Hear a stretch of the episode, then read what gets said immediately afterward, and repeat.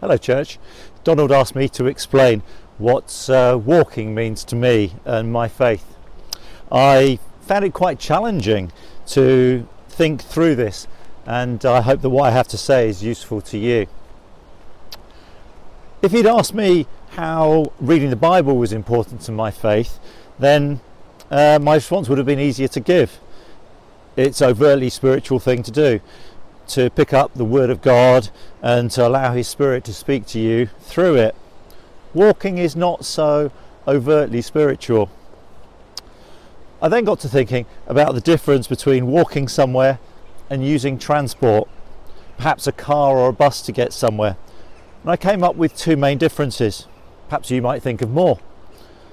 The first difference that it takes time and physical effort to walk somewhere not only does this exercise your physical being, but it also releases chemicals within your body that make you feel good.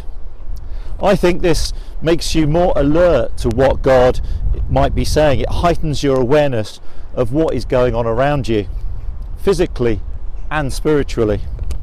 And the fact that you're taking time away from other distractions mean you have the space to uh, make the most of this awareness.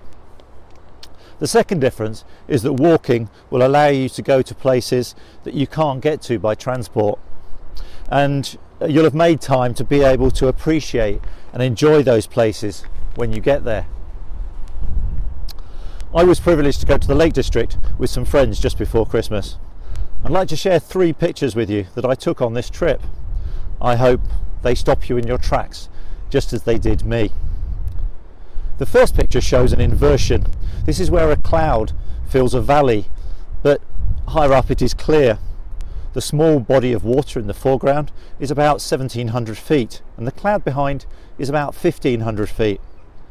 It's almost as though God is holding back the cloud in the valley. The second is of a moonrise. We were making our way off the hill, and we were in a bit of a hurry to make sure we were back to the car before we lost daylight and then this view opened up. It was a definite wow moment, breathtaking. And the third was from the next day when I was walking solo. It had been a tough ascent, and I was a bit fed up to be honest. I'd completed my first objective and was on my way to the second. I looked back over to this tarn that I'd just walked along, and it reminded me why I'd done it.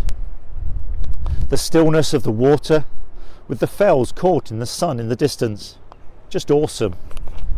So, where does that leave me with Donald's question? What does walking mean to me and my faith? I think that it literally takes me to a place that I have space to be able to experience the wonders of His creation and the time to be able to enjoy them. May you be able to do the same.